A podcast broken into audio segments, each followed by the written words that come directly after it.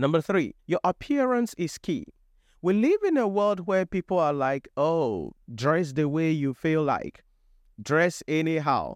Why should people look at your dressing and judge you based on your dressing?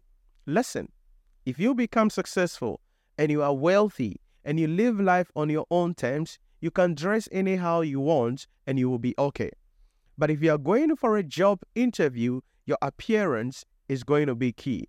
You need to be mindful of what you wear. You need to be mindful of how you smell. You need to be mindful of how you keep your hair. You need to be mindful of your fingernails. You need to be mindful of your dental health. No, I know somebody in the comment section, you're going to say, Nhyira, it is only in Africa that we look at people's hairstyle, we look at people's appearance, we look at people's teeth and nail.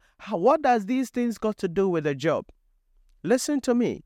If you cannot keep your nails, if you cannot keep your hair, if you cannot keep your teeth and your mouth is stinking, how the heck can you help the company to achieve their goals? How can you help the company? You cannot help the company.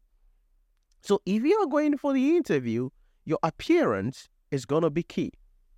Because there are some people on the panel. You see, you don't know the people on the panel. You don't know their value.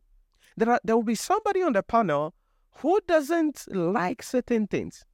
Now, you may qualify, you may have the experience, you may have what, whatever expertise that they are looking for. But if you have a problem with your appearance, you're going to be in trouble. I've met people who are like, if I see a woman who has bleached her skin at the interview, no matter her qualification, she's not going to be employed. That is somebody's view. I've seen people who are like, if I see someone who has unkempt fingernails, I will not employ that person. That is the person's view. And their beef is this if you cannot keep your fingernails, it's dirty, looks horrible. You cannot keep your teeth, it's not nice, and it is smelling.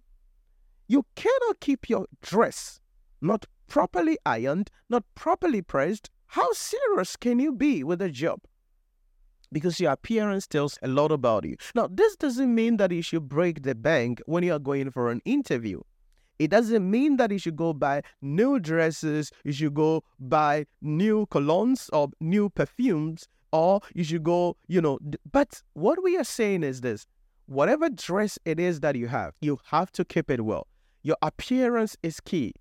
If it is whatever hairstyle you are keeping, keep it clean because that will be looked at.